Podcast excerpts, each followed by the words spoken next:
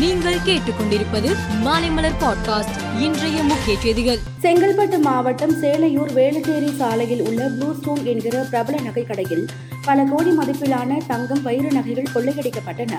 தகவல் அறிந்த போலீசார் சம்பவ இடத்திற்கு விரைந்து சென்று சோதனை செய்தனர்.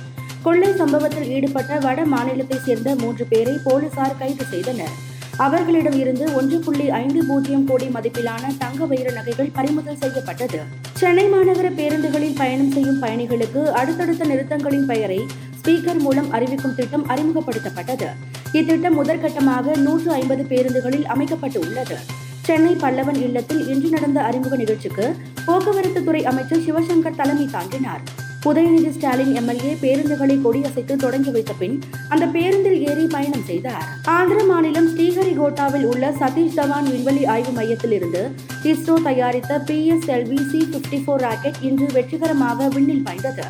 இந்த ராக்கெட் இந்தியாவின் தொள்ளாயிரத்து அறுபது கிலோ எடை கொண்ட ஓசன் சார்ட் ஜீரோ த்ரீ என்ற புவியை கண்காணிக்கும் செயற்கைக்கோள் மற்றும் எட்டு நானோ செயற்கைக்கோள்களை சுமந்து சென்றது.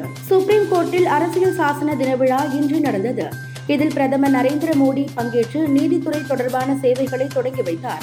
அப்போது பேசிய பிரதமர் மோடி, நமது அரசியல் சாசனமே மிகப்பெரிய பலமாகும்.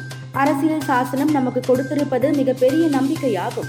இளைஞர்கள் அதிக அளவில் விவாதங்களில் பங்கேற்று இந்திய அரசியல் அமைப்பை வலுப்படுத்த வேண்டும் என்றார். குஜராத்தில் அடுத்த மாதம் சட்டசபை தேர்தல் நடைபெற உள்ளது.